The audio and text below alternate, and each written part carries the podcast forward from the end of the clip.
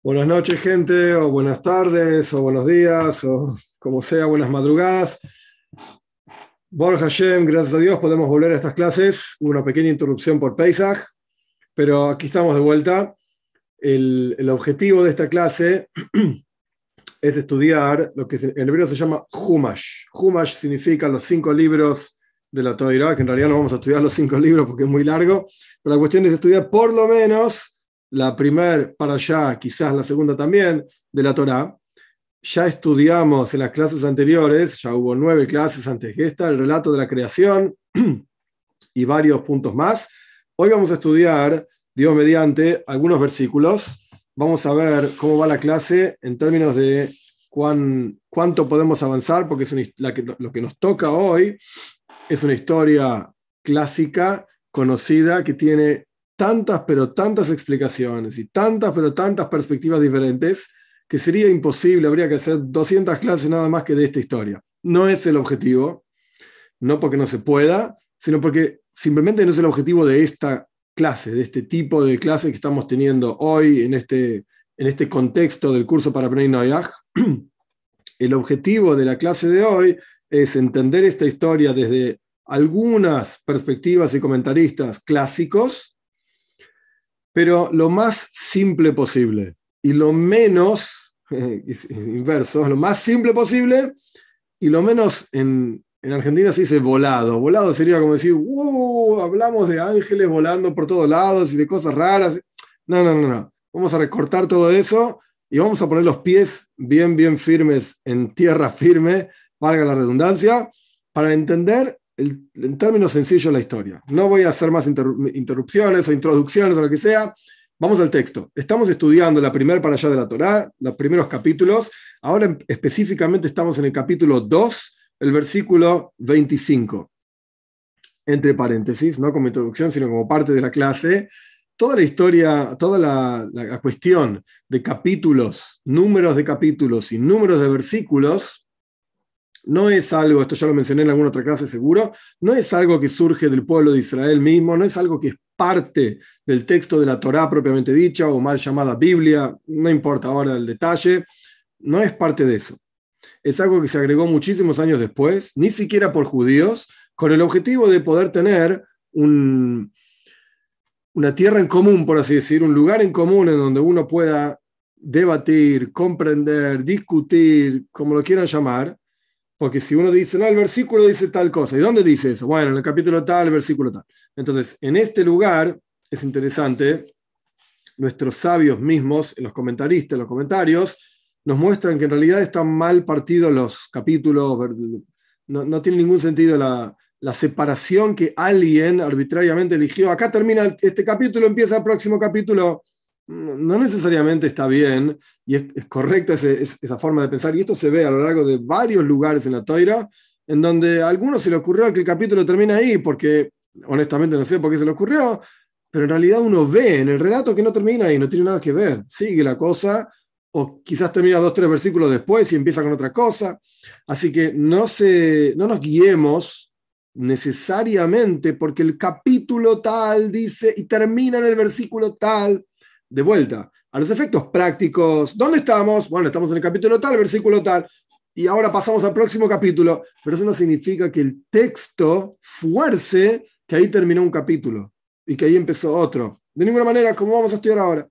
Ahora, volviendo, cerramos paréntesis, volviendo a la cuestión, estamos en el capítulo 2, versículo 25, que, en base a todo lo que yo ya dije recién, es el último versículo de un capítulo y el próximo versículo es el primero del próximo capítulo y está mal. No tiene nada que ver, no es así la cosa. Vamos a ver. Versículo 25 del capítulo 2.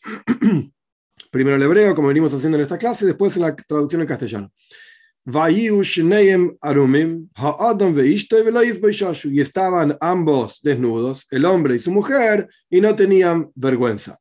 Venimos hablando en los versículos anteriores que el hombre estaba buscando una pareja para él y Dios terminó haciéndolo dormir, le sacó un costado, como explicamos ampliamente en las clases anteriores, no voy a repetir. Una vez que el hombre encontró a su esposa, la mujer, y dijo, oh, esta sí, esta es mi hueso, y esta, esta es mi propia esencia, A esta la voy a llamar Isha, mujer, como expliqué en la clase pasada. Ish, en hebreo que significa hombre. Isha significa mujer. Porque del hombre fue tomada esta. En hebreo, Isha e Ish son muy, muy parecidos. Hay una letra de diferencia, hay dos letras, lo que sea. Muy parecido. Y después la Toira dice, por lo tanto, por cuanto esta mujer es la pareja natural de este hombre y no animales, etcétera, etcétera, zoofilia, etcétera, y no voy a entrar en los detalles, por cuanto esta mujer es la pareja natural de este hombre, entonces, dice la Toira en el versículo anterior, el hombre deja a su padre, a su madre, se une a su esposo y son una carne y son felices y comieron perdices, como dicen los cuentos de los chicos. Continúa el relato y estaban los dos desnudos y no tenían ningún tipo de vergüenza. ¿De qué está hablando? Obviamente, está hablando de que estaban juntos, habitaban juntos, etcétera, etcétera, como cualquier adulto normal puede entender qué pasa entre un hombre y una mujer, punto. De eso está hablando el versículo. Continúa el relato, eh, perdón, antes de eso, ¿por qué no tenían vergüenza? Porque no era algo, eh, para explicarlo de otra manera, todos los miembros del hombre y de la mujer estaban preparados para servir a Dios. En todo sentido. Entonces, el estar juntos, hombre y mujer, la intimidad entre ellos, también era parte del servicio a Dios. Ellos no lo veían como algo que, por lo que haya que tener vergüenza ni nada por el estilo. De ninguna manera. Es simplemente parte de la vida normal. Así como los animales hacen lo que hacen normalmente y no tienen vergüenza. El hombre y la mujer tampoco tenían ningún tipo de vergüenza en esta cuestión paréntesis, me parece importante mencionar, si bien no es parte del estudio del Humash propiamente dicho, pero la realidad es que muchísimos Bnei Noyach vienen de otras culturas, de otras religiones, con otras, eh, otras, otras formas de pensar diferentes, etc.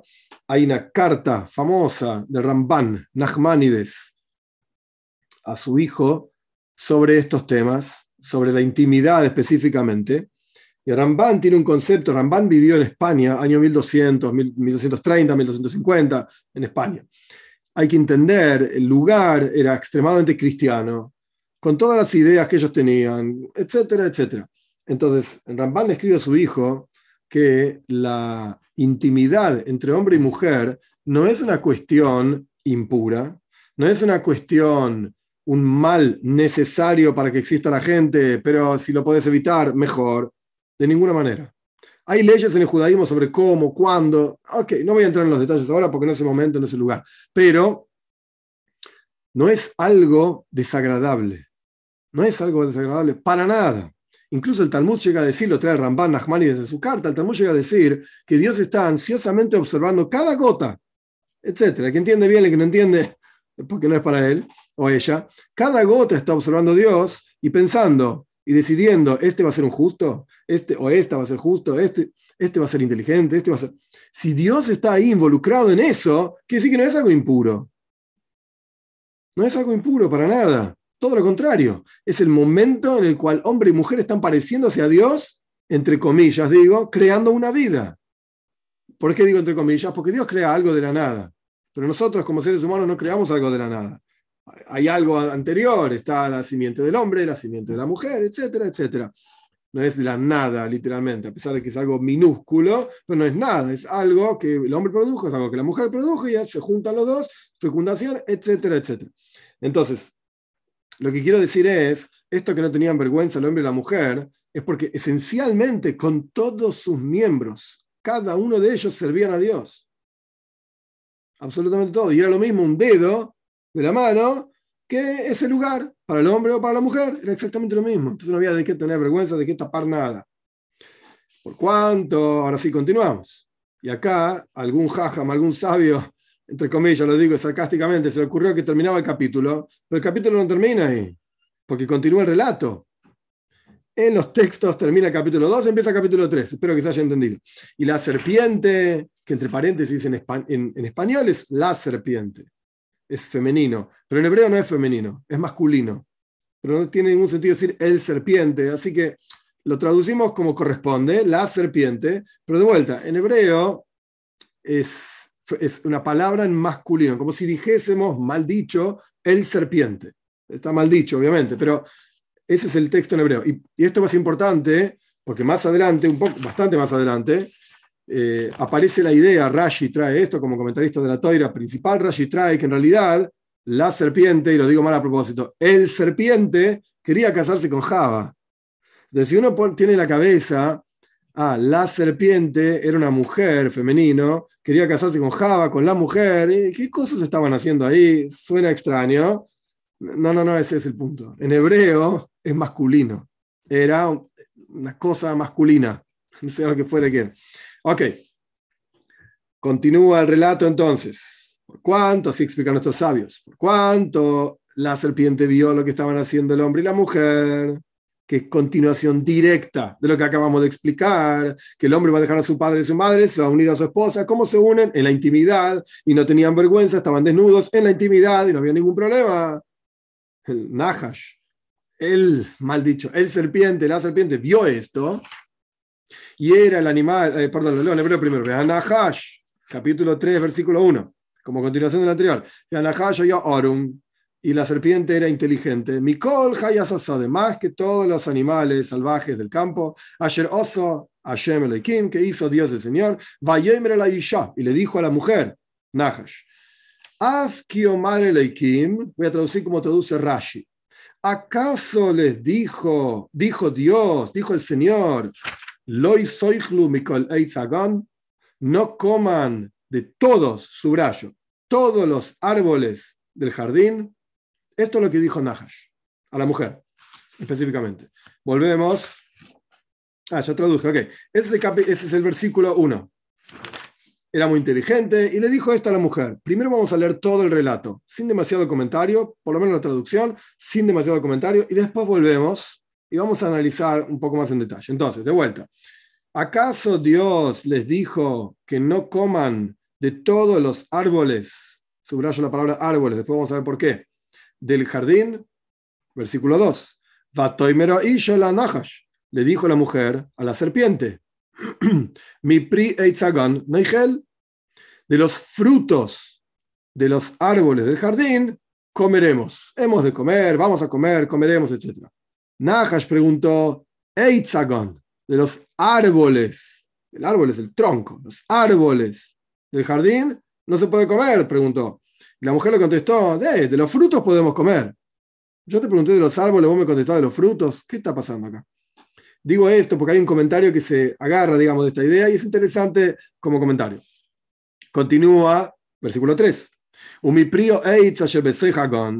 Y de los frutos del árbol, el árbol que está en medio del jardín, como ya estudiamos, la palabra besoij, en medio, dentro del jardín, en medio del jardín, Omar Dijo el Señor, no coman de él, y no lo toquen, pentemusun, no vaya a ser que mueran. Eso es lo que la mujer contestó. Versículo 4. Le dijo la serpiente a la mujer, no se van a morir. No pasa nada. Dios te dijo que se van a morir, yo te digo que no se van a morir. Continúa el versículo 5. Porque sabe el Señor, porque en el día en que coman de él, y se abrirán sus ojos, y serán como señores, como dioses, una cosa así, conocedores del bien y del mal.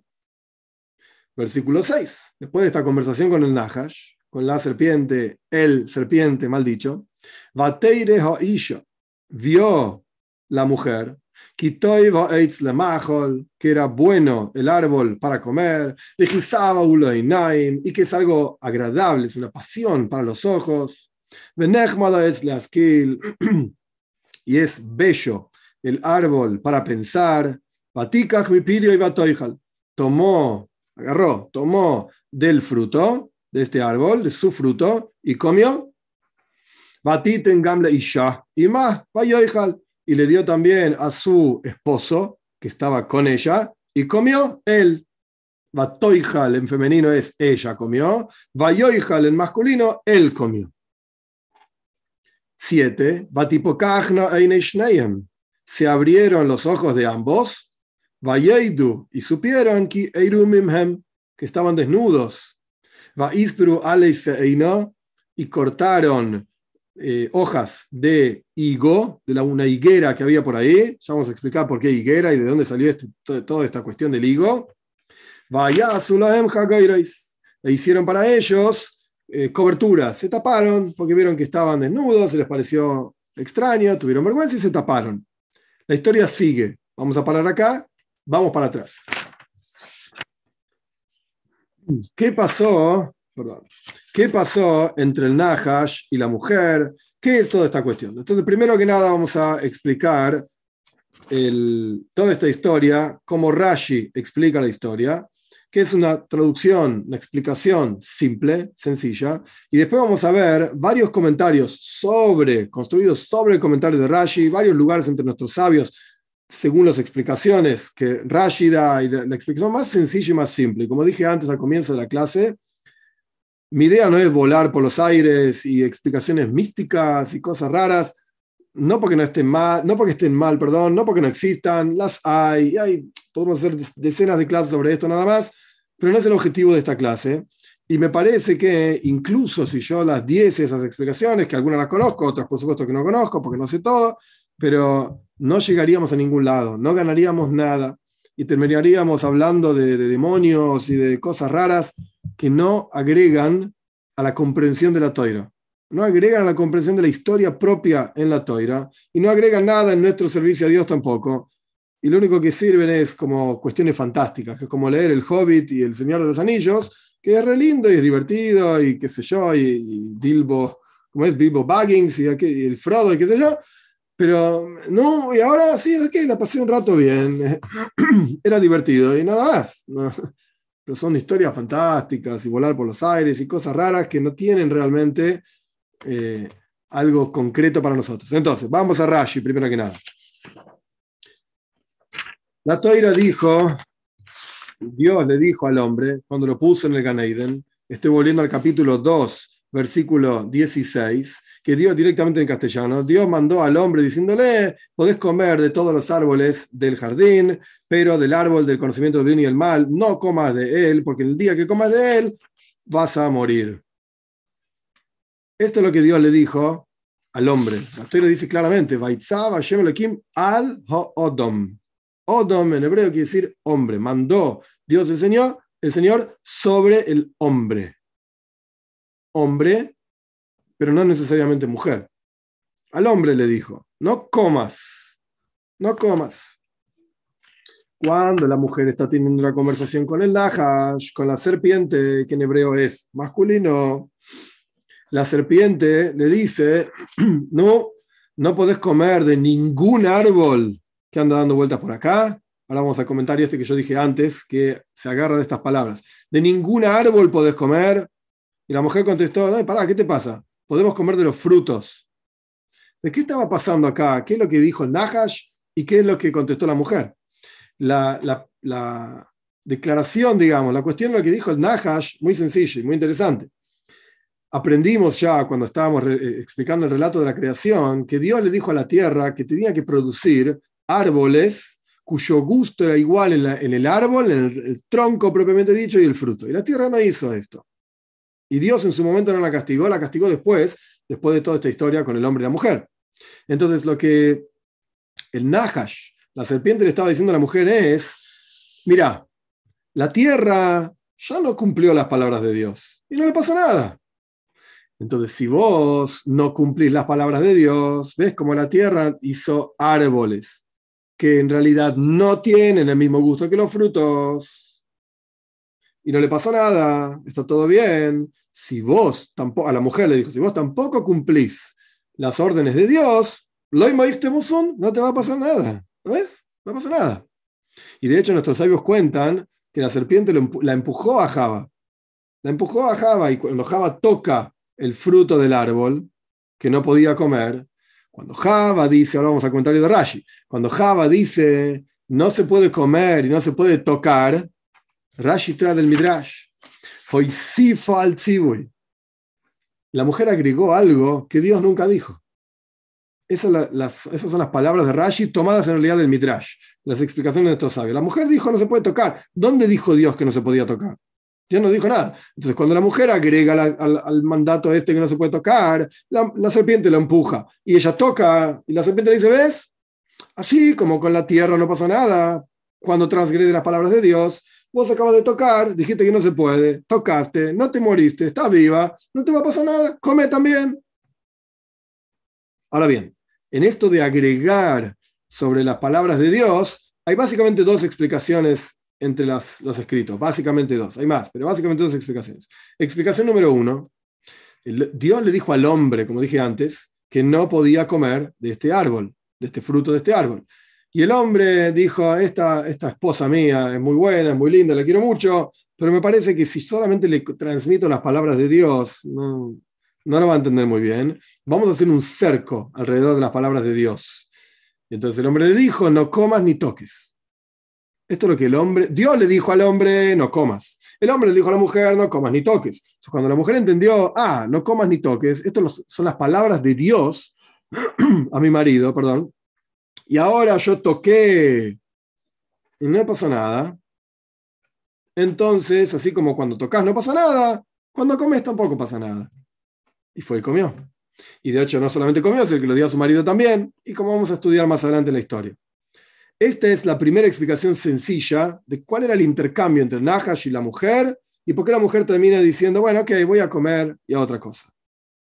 Por cuanto el hombre, el problema es el hombre agregó, no toques también. Ese es un midrash, una explicación, pero no es el que trae Rashi. Rashi trae que la mujer agregó, ella agregó al mandato, no el hombre. Ella agregó al mandato. Entonces, una explicación, una forma de entender esto de que ella agregó al mandato es que efectivamente lo que agregó fue que el Nahash le preguntó algo y ella contestó otra cosa. El Nahash preguntó, la serpiente preguntó, no podés comer, ¿verdad? Y ella agregó, no, no podés ni comer ni tocar. Ella sola se enredó, digamos, en sus palabras. ¿Para qué, ¿Para qué decís más de lo que te preguntaron? Cuando respondiste más de lo que te preguntaron, ahí te confundiste. Porque el otro te agarró, te dijo, ah, ¿ves? Vos dijiste que no se puede tocar, te tocaste y no te pasó nada. Pero vos dijiste que no se puede tocar y no pasa nada. Entonces comé y no va a pasar nada tampoco. Ella sola se enredó en todo esto. Esa es una explicación de lo que ella agregó, según el comentario que Rashi trae, que ella es quien agregó, no el marido. Otros comentarios, como dije antes, otros comentarios dicen que el marido es quien agregó. ¿Ok? Listo, esa, esa interpretación, esa forma de entender ya, ya está, ya la, la captamos, espero que por cuanto él agregó y ella pensó que era mandato divino y qué sé yo, ya está, se confundió y otra cosa. Pero si ella es la que agregó, discúlpame, si vos sabés que te dijeron que no comas, y vos agregaste no toques, y ahora tocaste, ¿qué problema hay? Naja ya confundió. Vos misma dijiste que no se puede tocar y ahora tocaste y no pasa nada. Entonces come y tampoco te va a pasar nada. Esa es una, una explicación. Una explicación. Otra idea es que ella lo que agregó fue su propia lógica. Su lógica. ¿Cuál era la lógica de la mujer? Esto surge de los comentaristas del Midrash también que trae Rashi. De vuelta, Rashi dice ella agregó y nada más. Los Midrashim, los comentaristas, perdón, los Midrashim agregan esta explicación o dan esta explicación al Midrash. ¿Qué es lo que ella agregó? No que no se puede tocar, porque si al, fin y al cabo ella no era ninguna tonta, ella sabe que dijo no se puede tocar y que lo inventó ella. Entonces cuando Nahash le dice, hey, viste que tocaste y no pasó nada, y claro, porque lo inventé yo, por eso no me pasó nada. Pero si, ¿cómo me voy a morir? Entonces, ¿qué es lo que ella agregó que la confundió? ¿Qué es lo que pasó ahí? La otra explicación es que ella agregó su propia lógica. ¿Cuál es la lógica que ella agregó? Dios no me está diciendo, cuando, cuando Dios me dice que no coma, Dios no me está diciendo en realidad que, que no se puede comer. Dios me está dando un consejo. Como quien le dice al hijo, che, no coma más chupetines porque te va a hacer mal tanto azúcar. O, después de comer esto tenés que lavarte los dientes. Y los nenes dicen, no, no me quiero lavar los dientes, como todos los nenes dicen. Es algo bueno para vos, es un buen consejo para vos. Pero ningún padre va a llevar de las orejas al nene para que se lave los dientes y le mete el coso ahí adentro. Mirá, es para vos, son tus dientes. A fin y al cabo se te van a caer todos, te van a terminar podridos a no los 30 años no vas a tener más dientes. Lavate los dientes. Entonces, la mujer pensó, es un buen consejo que Dios está dando. No es que es realmente una mitzvah, una orden. Es un buen consejo que Dios me está dando. ¿Y sabes qué?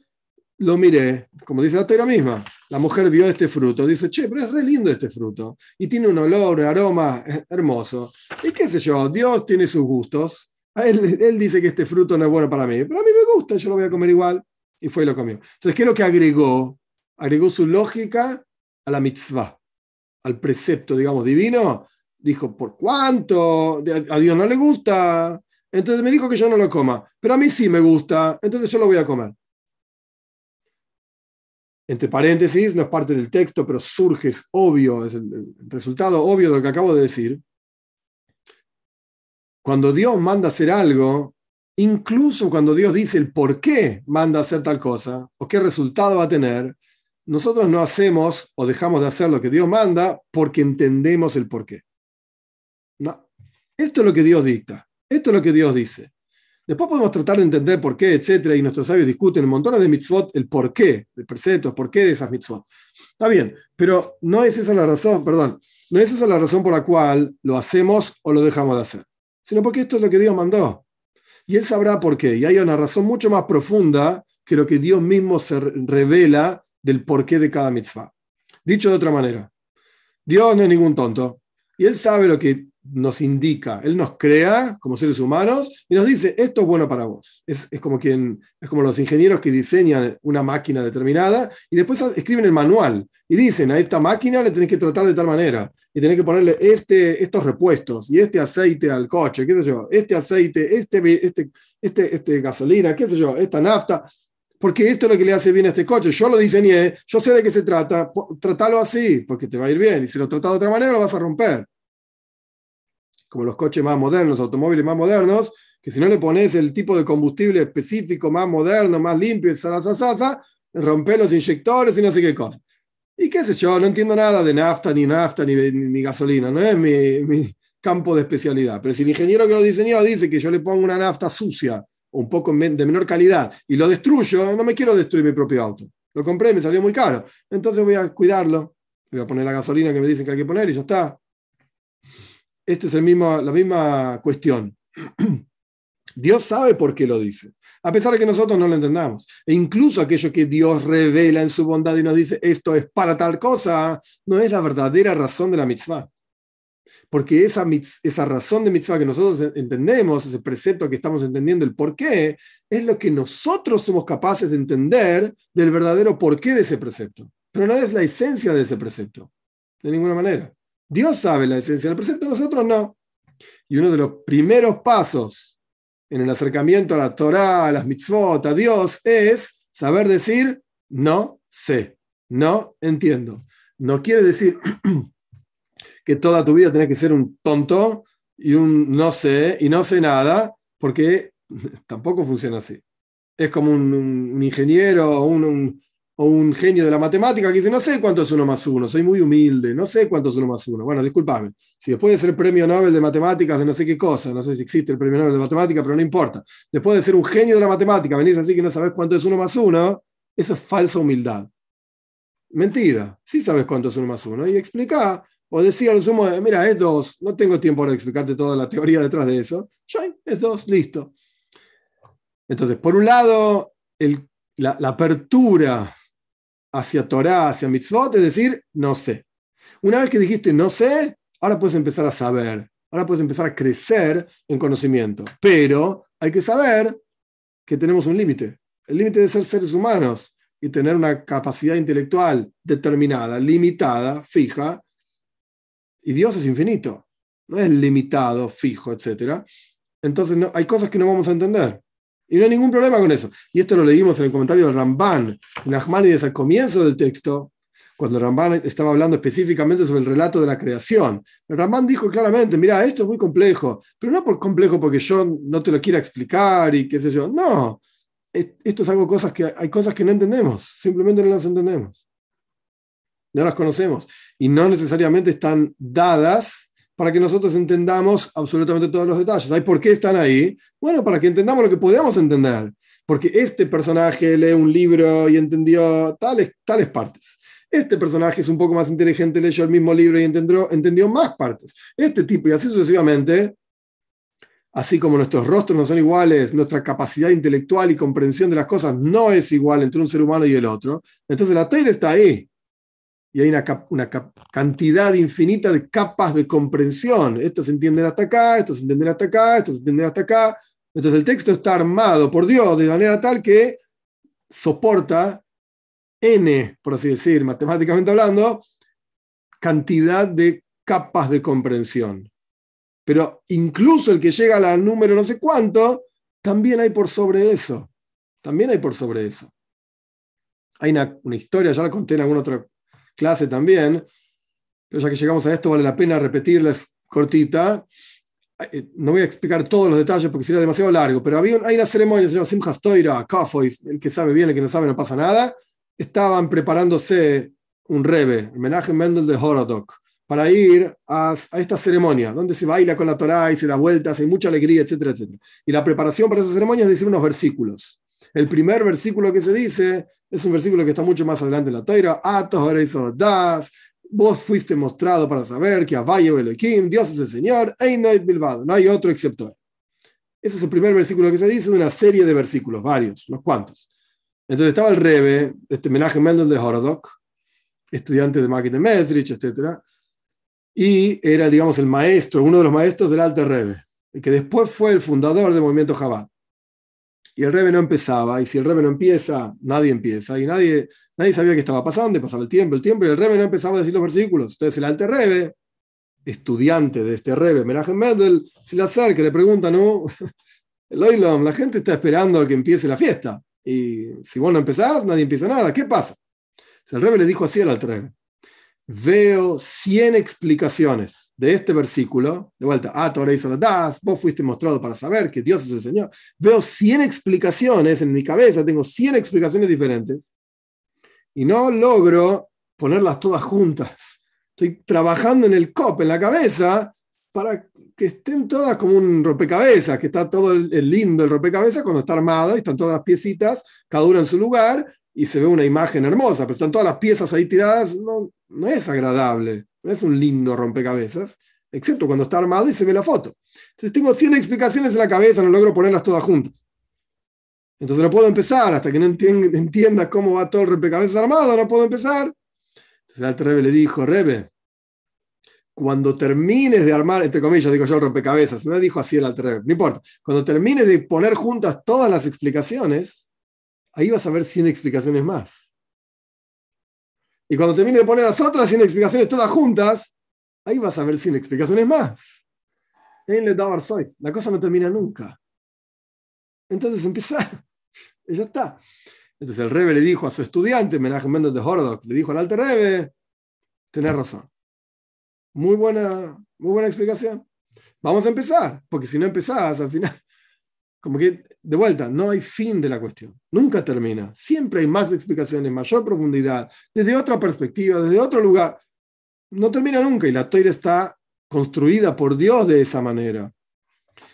Pero volviendo al comentario de Ramban, eso quiere decir que yo personalmente, tuya, yo voy a entender todo. De ninguna manera.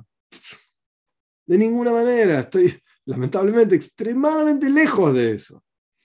Entonces esto es lo que tengo y ya está. Esto es lo que tengo. Bueno, ¿cómo llegamos hasta acá? Porque, de vuelta, estamos entendiendo la, lógica de la, conversación entre Nahash y la mujer. En esta explicación que estamos cerrando ahora, la mujer agregó su propia comprensión del mandato divino de no comer. No es un mandato, es, es un buen consejo.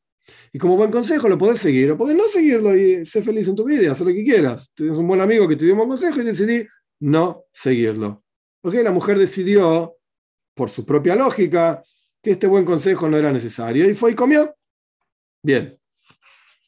Este es básicamente el relato, como surge de los comentarios eh, de Rashi y de los comentarios de Rashi, del Midrash. El Kliyakar es quien da, es Efraim Alunchitz, eh, se llamaba, perdón, Lunchitz. Eh, es quien dio la explicación del árbol y el fruto del árbol. Esta es la cuestión que mencionamos anteriormente. Eh, una idea más que lo trae el Ibn Ezra, me parece interesante. Hay una discusión entre nuestros sabios, así trae el Ibn Ezra, sobre este Nahash. ¿Qué quiere decir que hablaba? ¿Qué significa que hablaba? Entonces, él trae así. Hay quienes dicen que la el Ibn Ezra vivió en España, en Marruecos también, eh, si, no, me equivoco, en España, perdón, en el año 1100 aproximadamente. Eh, el Ibn Ezra dice que hay quienes dicen que la mujer entendía el lenguaje de los animales. El Najash era una serpiente, serpiente. Y la mujer entendía lo que decían las serpientes. Él rechaza esto totalmente. Hay quienes dicen eso, él lo tira por, por la borda. Hay quienes dicen, Repsadia Goin, le pone nombre y todo, que fue un gigante de la toira. Hay quienes dicen que en realidad era un malach, era un ángel. Era un ángel que hablaba, no era la serpiente propiamente dicha. Y él también dice, de ninguna manera, lo que a mí me parece, y esto es lo que surge de los otros comentaristas también, de Rashi también, lo que a mí me parece es que esto es literal. El Nahash hablaba, y el Nahash caminaba, y el Nahash tenía bracitos y se movía. ¿Cómo era? No me preguntan a mí, yo no estaba ahí. Y no me pone nervioso no entender, de acuerdo a todo lo que ya expliqué, no me pone nervioso no entender. Esto es lo que dice la toira. Habrá otros comentarios mucho más profundos, seguramente, yo qué sé, no lo entiendo. Pero esto es lo que surge de los textos. El Nahash hablaba, tenía boca para hablar, tenía brazos para empujar, etc. Bien, esto es lo que surge entonces del relato. La mujer eh, un segundito, ¿dónde estamos? La mujer come, le da a su marido para comer también, y ahí se abrieron sus ojos, estamos en el versículo 7, esto ya lo leímos, y cortaron, acá estamos, bien, cortaron una hojita de higo para cubrirse, porque se dieron cuenta que tenían, tenían vergüenza y estaban desnudos, etc. ¿Por qué higo? Rashi explica, lo saca de los Midrashim, el fruto del árbol del conocimiento del bien y del mal era un higo. Entonces, con esto mismo que ellos pecaron, con esto mismo intentaron reparar lo que habían hecho mal. Dicho esto, nuestros sabios discuten exactamente qué fruto era. Y ninguna de las opiniones de nuestros sabios es una manzana. La manzana la inventó Miguel Ángel en el dibujito que hizo ahí en la capilla de no sé dónde, y de ahí para adelante, todos los personajes pensaron que era una manzana. Una vez escuché, esto es lo que escuché, y yo no sé francés, así que no, no, me, no me cobren si lo digo mal o si está mal exactamente lo que digo, pero escuché que eh, en francés, apple o algo por el estilo, es como una especie de fruto cualquiera cualquier fruto, y la tierra se llama, perdón, la papa se llama manzana de la tierra o algo por el estilo. Yo no sé francés, así que no voy a decir pavadas tampoco, tonterías, no lo sé. Pero así escuché una vez. Y en base a eso, Miguel Ángel dibujó una manzana, porque es como el fruto general, una cosa así. Así escuché, pero de vuelta, yo no sé francés, puede ser que esté mal, esto que estoy, ponme, ahí me dice, ok, Juan Manuel, eh, me, ponme de terre, gracias, Juan Manuel, papa. Muy bien, en francés. Entonces por eso dibujaron una manzana. Ok, pero en ninguna de las opiniones de, nuestros sabios, ahora voy a decir cuáles son, dicen que era una manzana. Hay una opinión que dice que era un etrog. Etrog es un citrón, si no me equivoco en español, que es una especie de cítrico, parece un limón, pero no es un limón, es otra cosa. Se usa en su y que es un etrog. Parece un limón, es amarillo como el limón, tiene muy poco jugo, pocas semillas, muy poca pulpa, casi todo cáscara, eh, tiene un aroma muy rico. Hay quienes dicen que era un etrog, hay quienes dicen que era una uva, y en realidad toda la cuestión era vino, y ahí es donde, digamos, el conocimiento, y te pones feliz con el vino, qué sé yo. Hay quienes dicen así. Hay quienes dicen que era trigo, en realidad el grano de trigo. Ay, ¿por qué el trigo es un árbol? Ok, podemos discutir eso. Pero hay quienes dicen que era trigo, hay quienes dicen que era higo. Y esto es lo que Rashi de vuelta, comentarista principal en la Torah, elige como, como explicación, digamos, pshat, sentido literal, por cuanto la Torah misma dice eh, higo, perdón, higo. Aleiseina, hojas de higo. ¿Y por qué la Toira no dice claramente cuál es eh, el fruto? Rashi lo trae, interesante. Para que nadie se queje, digamos, de que este es el fruto que destruyó a toda la humanidad, trajo la muerte sobre todo el mundo, lo trae del Midrash. Por eso la Torah nos dice literalmente y claramente que el higo era el fruto del árbol del conocimiento de bien y del mal. Pero lo dice en forma de alusión. Mirá, agarraron el higo para arreglar la cosa, quiere decir que pecaron con el higo también. Bien, pero hay que sacar de la cabeza toda la historia de la manzana. la única fuente de donde surge la manzana es un dibujo que puede ser genial en términos de arte. Yo no estoy discutiendo eso. Eso no es mi trabajo, digamos. No sé nada de arte, así que, de hecho, Miguel Ángel es un gran artista, pero no estoy discutiendo arte. Estoy diciendo nada más, él eligió una manzana, escuché por esta cuestión de pomé, que así se dice manzana, manzana en francés, y, ahí en adelante salió el tema de la manzana. No era una manzana, no tiene nada que ver con la manzana. Y aún así, no hay ningún problema con el higo tampoco, no es que está prohibido comer higos porque el fruto, no. Anda a comer higos, te gustan los higos, enjoy, disfrútalos y sé feliz. Simplemente la teoría nos está diciendo cuál era ese fruto en forma de alusión. Bien, avanzamos. 8. Capítulo 8, versículo 3, capítulo 8. Creo que dije todo lo que era necesario para entender la historia. Bueno, avanzamos. Escucharon el hombre y la mujer después de comer, etc. La voz de Dios, el Señor, andando por el jardín. Le traducción literal hacia la dirección del día. Hay quienes dicen que se estaba poniendo el sol, por eso dice la Rúa Hayoim, donde el sol está poniéndose. De hecho, esto ocurrió, lo vamos a estudiar más adelante, ahora no, en esta clase no, probablemente la otra o la siguiente. ¿En qué momento del día ocurrió toda esta historia? Ahora en ese momento. Eh, ocurrió el viernes, pero después vemos cuándo. Entonces Dios estaba andando ahí cuando el sol se estaba poniendo, básicamente.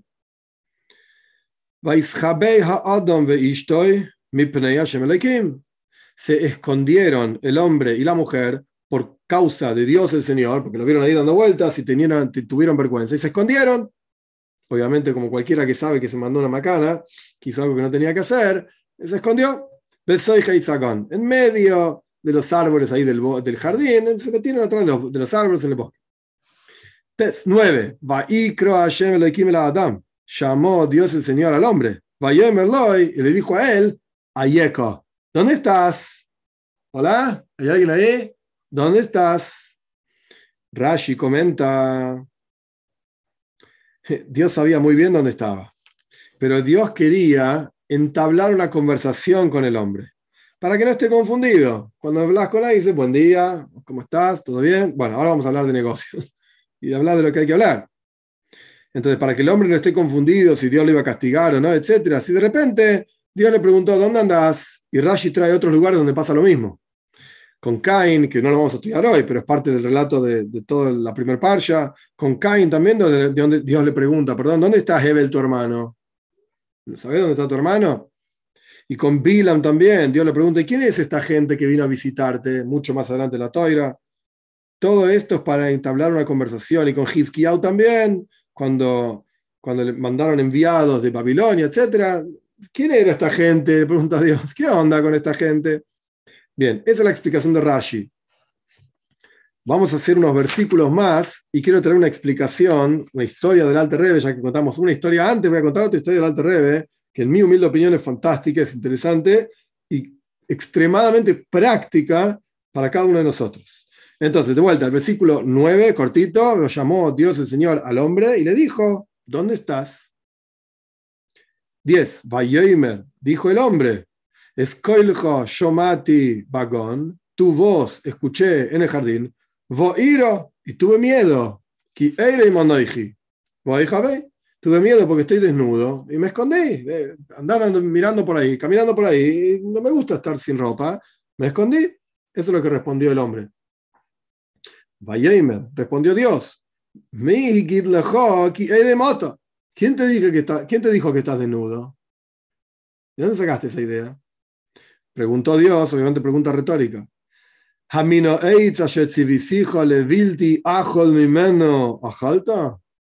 ¿Acaso del árbol que te indiqué, te mandé no comer de él, comiste? Respondió el hombre. Adam, dijo el hombre, capítulo, eh, versículo 12. Haisha hinos na limina eitz la mujer que me diste conmigo, ella me dio a mí del árbol y comí. Dice Rashi, comentarista de los saca del Talmud, mal agradecido. Antes estabas, le dijo Dios al hombre, antes estabas, entre comillas, triste porque no tenías pareja. Todos los animales andaban con sus parejas y vos andabas solito y la tenías atrás tuyo, acostado, lo que sea, tu pareja. Yo te di una pareja y estabas contento con tu pareja y ahora decís, no, ella tiene la culpa. ¿Cómo ella tiene la culpa? Sos un mal agradecido. Hacete cargo. ¿Comiste? Hacete cargo. La historia sigue, lo vamos a estudiar Dios mediante, la clase que viene vamos a volver sobre alguno de estos versículos, pero me gustaría contar una historia del Alter Rebbe, sobre el versículo 9, repito, ya lo dije como tres veces. Llamó Dios el Señor al hombre y le dijo, Ayeka, ¿dónde estás? La historia con el Alter Rebbe es 1789, si no recuerdo mal. Al Alter Rebbe, Rabbi Zaman de Liadi, el fundador del movimiento Chabad, lo ponen en prisión en la Rusia zarista 1789. Lo ponen en prisión bajo cargo de traición. Es una historia larguísima, traición al zar. Una historia larguísima, yo la voy a hacer, voy a recortar solamente el pedacito que nosotros necesitamos ahora para el estudio. El Alter juntaba dinero para los judíos que vivían en la tierra de Israel. En aquel momento la tierra de Israel estaba bajo el gobierno del imperio otomano, los turcos, y el imperio ruso, zarista, estaba en guerra con el imperio otomano con los turcos. Rusia y Turquía están ahí pegados. Estaban en guerra. Entonces los opositores al Alter Rebbe lo denunciaron al zar falsamente con que el Alter Rebbe estaba rebelándose contra, con Belarga, rebelándose contra el zar, porque estaba enviando dinero al imperio otomano para hacer guerra contra el imperio ruso. Entonces al Alter Rebbe lo pusieron en prisión. El objetivo de toda esa cuestión era interrumpir la, la difusión de las enseñanzas hasídicas. Esto es lo que querían hacer. Ok. En la práctica, el Alter estuvo 53 días en prisión y salió.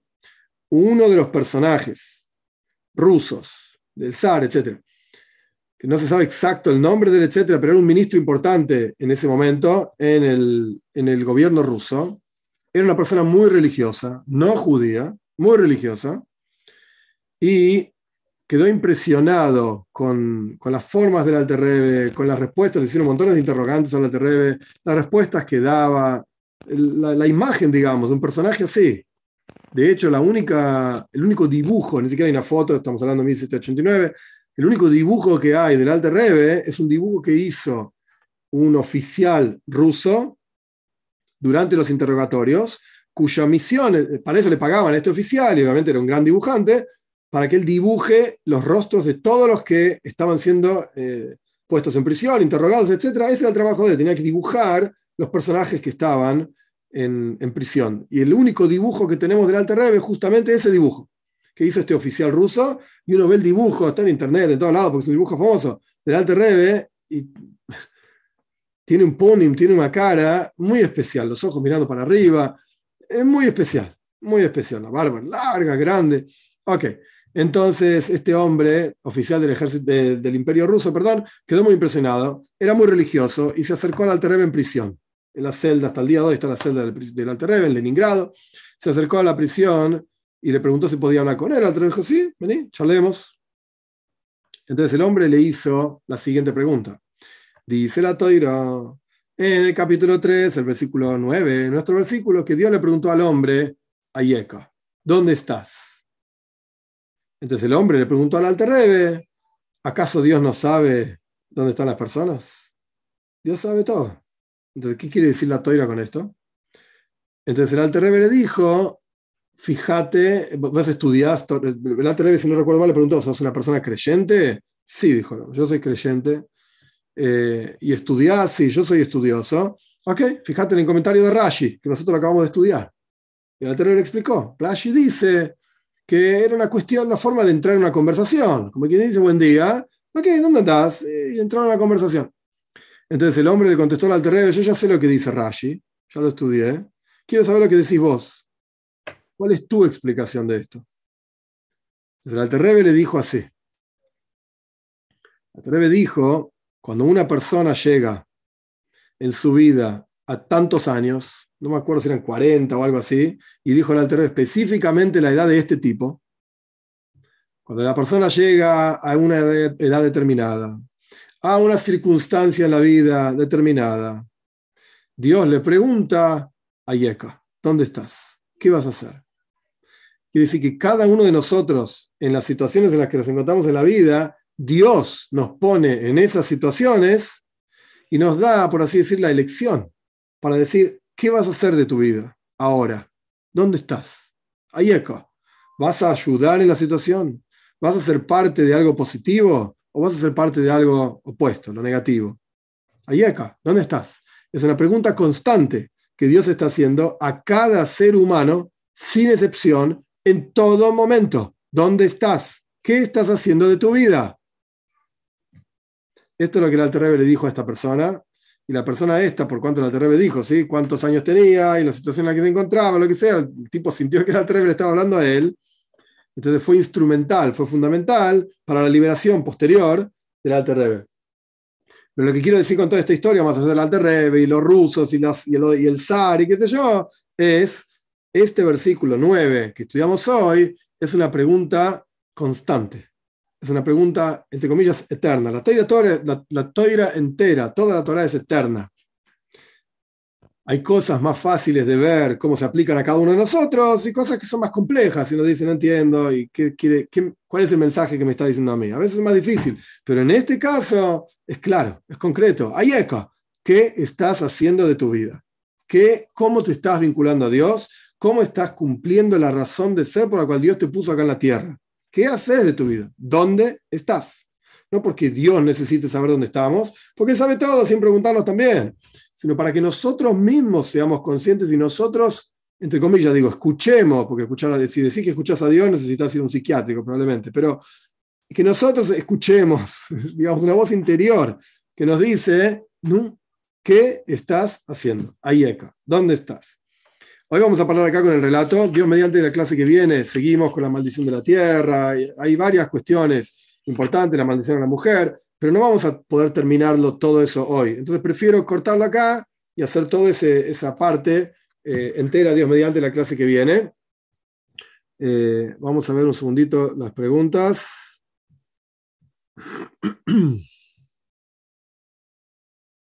Oh, en YouTube hay un montón. Un segundito.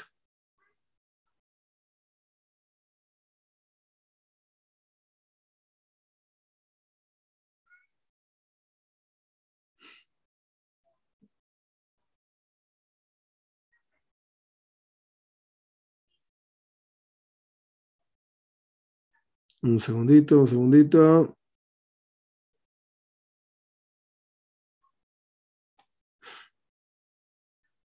Acá Jorge Guzmán pregunta, la maldad ya estaba dentro de la serpiente, o del serpiente lo mismo, y entonces ¿cuánto tiempo duraron Adam y Java en el Ganeiden? Tres horas.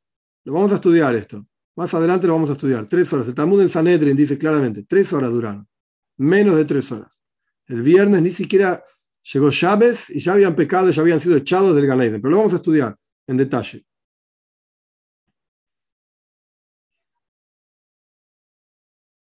Acá Libby pregunta algo que no entiendo. El sim, ah, Tzimtzum sucedió antes de que el Señor decidiera formar a Adam. Ok, esto es algo de Kabbalah sobre Tzimtzum. ¿Qué significa? Hay que entender qué significa el Tzimtzum. Eh, sí, es muy anterior a Adam, pero veo ahí textos que probablemente leíste, Libby, y probablemente muchísimos de ustedes leyeron también, y es, extremadamente confuso. Porque en esos textos se habla de Adam Kadmon, el, hombre supremo, primordial, y el Tzimtzum, antes de Adam Kadmon, después de Adam Kadmon. Hay que sentarse y estudiarlo parte a parte, detalle por detalle, y despojar totalmente los conceptos de cualquier tipo de, de materialidad y de hombre y de hay que no es blanco y negro la respuesta, no, no es no es así nomás la cosa. La respuesta sencilla sería sí, estuvo antes que Dan Catman, pero no es una buena respuesta. Es más complejo de lo que suena.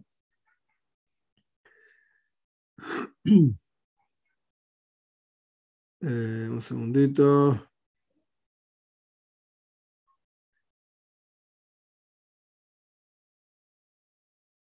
Ok, Begonia, Borgoña dice que la uva es el fruto de una planta, no de un árbol. No sé de biología para poder distinguir entre uno y el otro, pero en la toira, en los textos, es un árbol.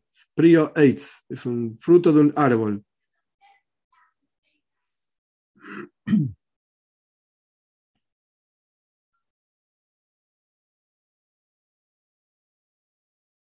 Eh, un segundito.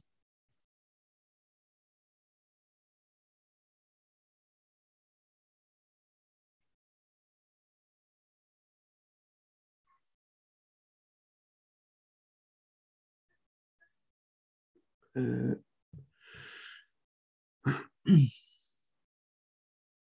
ok, no veo más preguntas, así que hoy, Dios mediante, Rebakiva me pregunta qué opino del sionismo. Hay un video en el canal Rebakiva, Akuteboj, buena semana. Eh, hay un video en el canal sobre mi opinión sobre el sionismo. No sé a dónde va, a dónde va orientado Rebakiva tu pregunta. Hay video en el canal sobre el sionismo. Eh, yo. El ICAR, lo principal es que, no te ignoro, Rebakiva, ahí acabo de contestar. Lo, lo principal es que podamos servir a Hashem, podamos servir a Dios, que podamos utilizar todos nuestros potenciales y nuestra energía en el servicio a Dios, porque cada una de las energías que Dios nos entrega, Dios no crea nada levatala en, en vano. Entonces, si tenemos una capacidad determinada, la, razón por la cual tenemos esa capacidad es que, pueda, que, que la utilicemos esa capacidad en el servicio a Dios. Así que eso es lo Icar, eso es lo principal. Con sionismo, sin sionismo, vejulay, vejulay, etcétera, etcétera.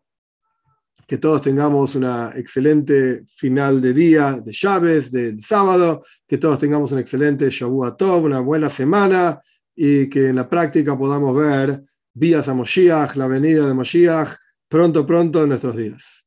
Agutevos, buena semana para todos.